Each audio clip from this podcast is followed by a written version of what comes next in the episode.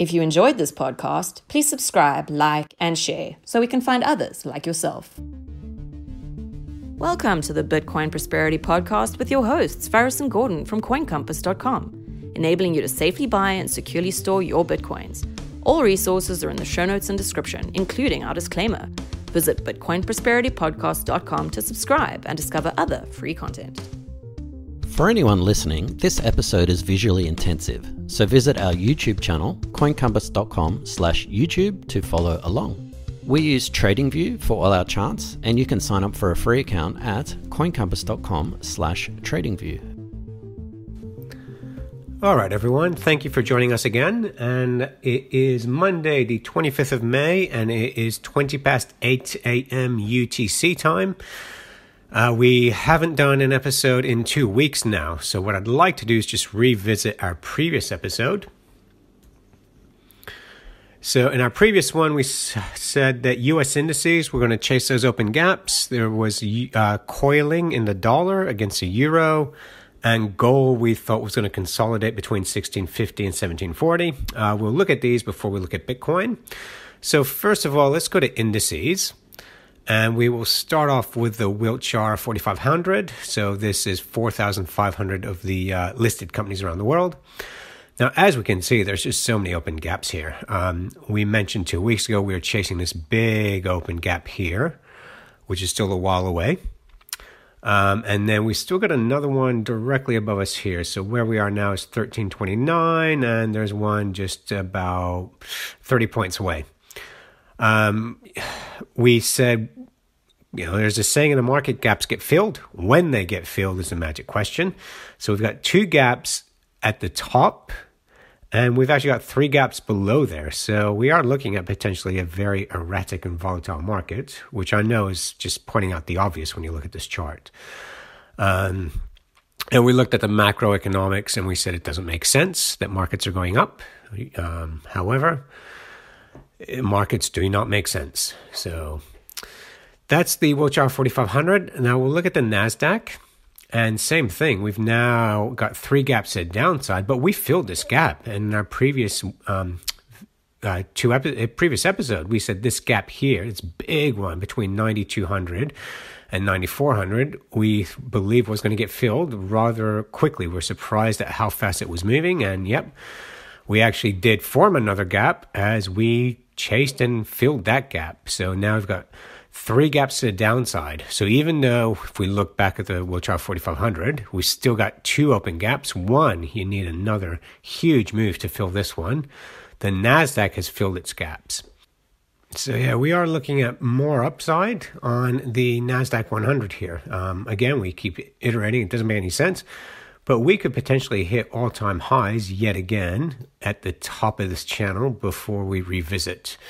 And yeah, if that breaks below this and closes below this on what is a weekly scale now, you're looking at some serious disaster where you'd lose fifty percent on a um, NASDAQ one hundred. The main one I'm interested in is the V I X, and we mentioned this in our previous video. We had support at thirty-six hundred, which broke through and never closed above. It poked above it, didn't close. And I think we're chasing this gap down here. So the V I X to me is the main one that had a big gap down here that um, was February this year. And it looks like we're chasing that gap down there. Um,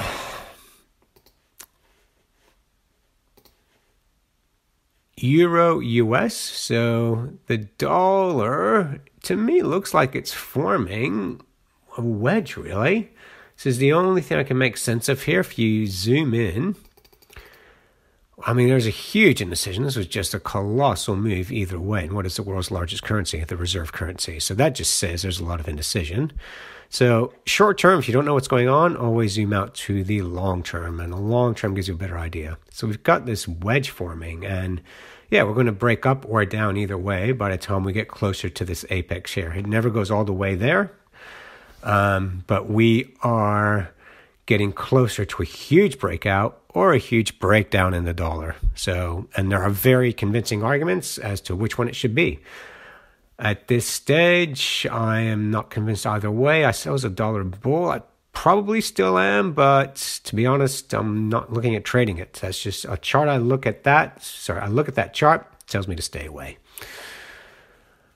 All right, gold. I am very interested in gold right now. So um, we said in our last episode, gold was to consolidate between sixteen fifty and seventeen forty. That was our guess. Now, it had it actually poked above seventeen forty, but it did not close above it. So seventeen forty-three was the highest close on a weekly chart. So gold hit that seventeen sixty mark, and that was a week ago, and it's just um, that was an indecision candle there. So potentially more downside for gold. So again, I look at this, I'm not going to trade that. That there is no pattern there for me to trade. Um, in an uptrend, obviously, but not a good entry point. So what do you do?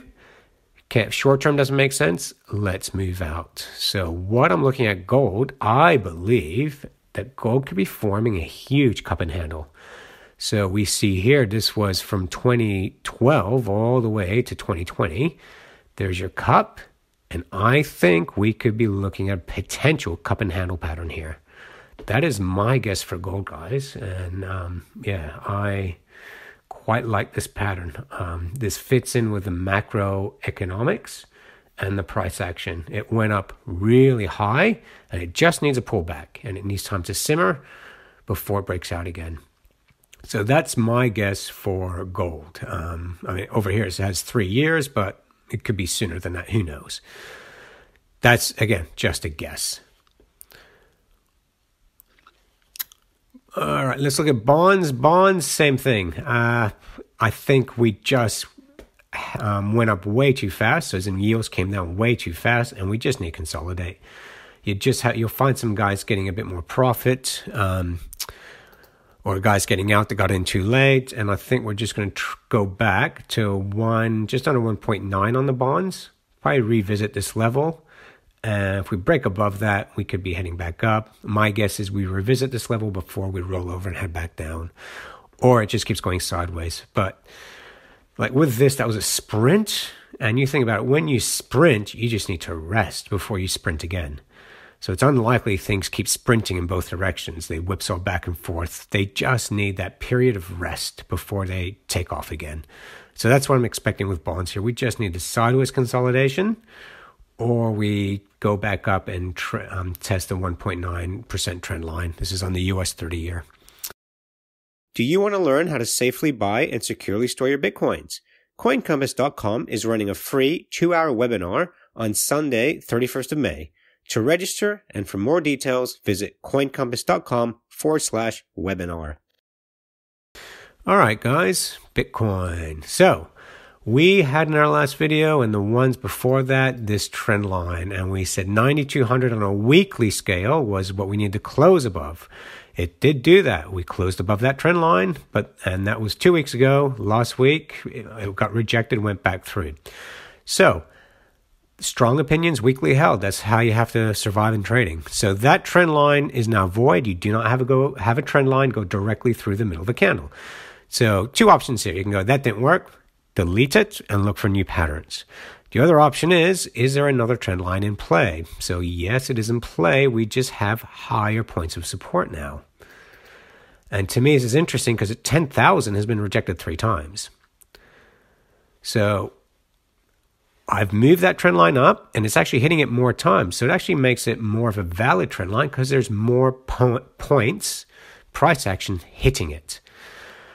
So to me, if we break down here and if we go below sixty-five hundred, I think we're revisiting three thousand, three thousand one hundred. That's my guess here. If we go below sixty-five hundred, I think we're going to revisit thirty-one hundred for Bitcoin. That's my guess. The other thing that's interesting, this is a little bit of a stretch. It's not very clean. You could say we've got a head and shoulders pattern here. This is on, on a weekly. So you get your left shoulder, your head, and your right shoulder. So head is ever so slightly above the left shoulder. Right shoulder is below, which is a bearish signal. So, however, the problem here is it's a pretty ugly neckline. Um, so, yeah, not pretty, but you don't have to squint too hard to see that. So, yeah, I'm guessing we're still looking at more downside for Bitcoin. The other interesting one to look at, and credit to Gordon for reminding me, is Ethereum. Ethereum is seriously coiling at these levels. And again, like I mentioned, um, things sprint or they go sideways for a very long time before they sprint again. So Ethereum has been coiling. And I think, yeah, it's due for a move somewhere. My guess is it's due for a breakout.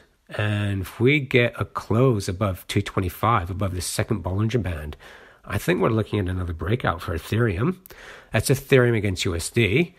Ethereum against Bitcoin, it's coiling even more. Um, yeah, if we get a, a close above this inner Bollinger Band here at zero point zero two five two six on Ethereum versus Bitcoin, I think we're looking at a breakout for Ethereum. Um, and Gordon mentioned on a... Um, Just on a fundamental level, um, Ethereum two point oh is in the works and something could be happening there. So Ethereum is worth keeping an eye out for a potential breakout. Um, so yeah, looking at these, I think that equities will still go higher. I think we're still going to chase these gaps, chase the top of this trend line here. Uh, I think that's mostly premised on the V I X going lower.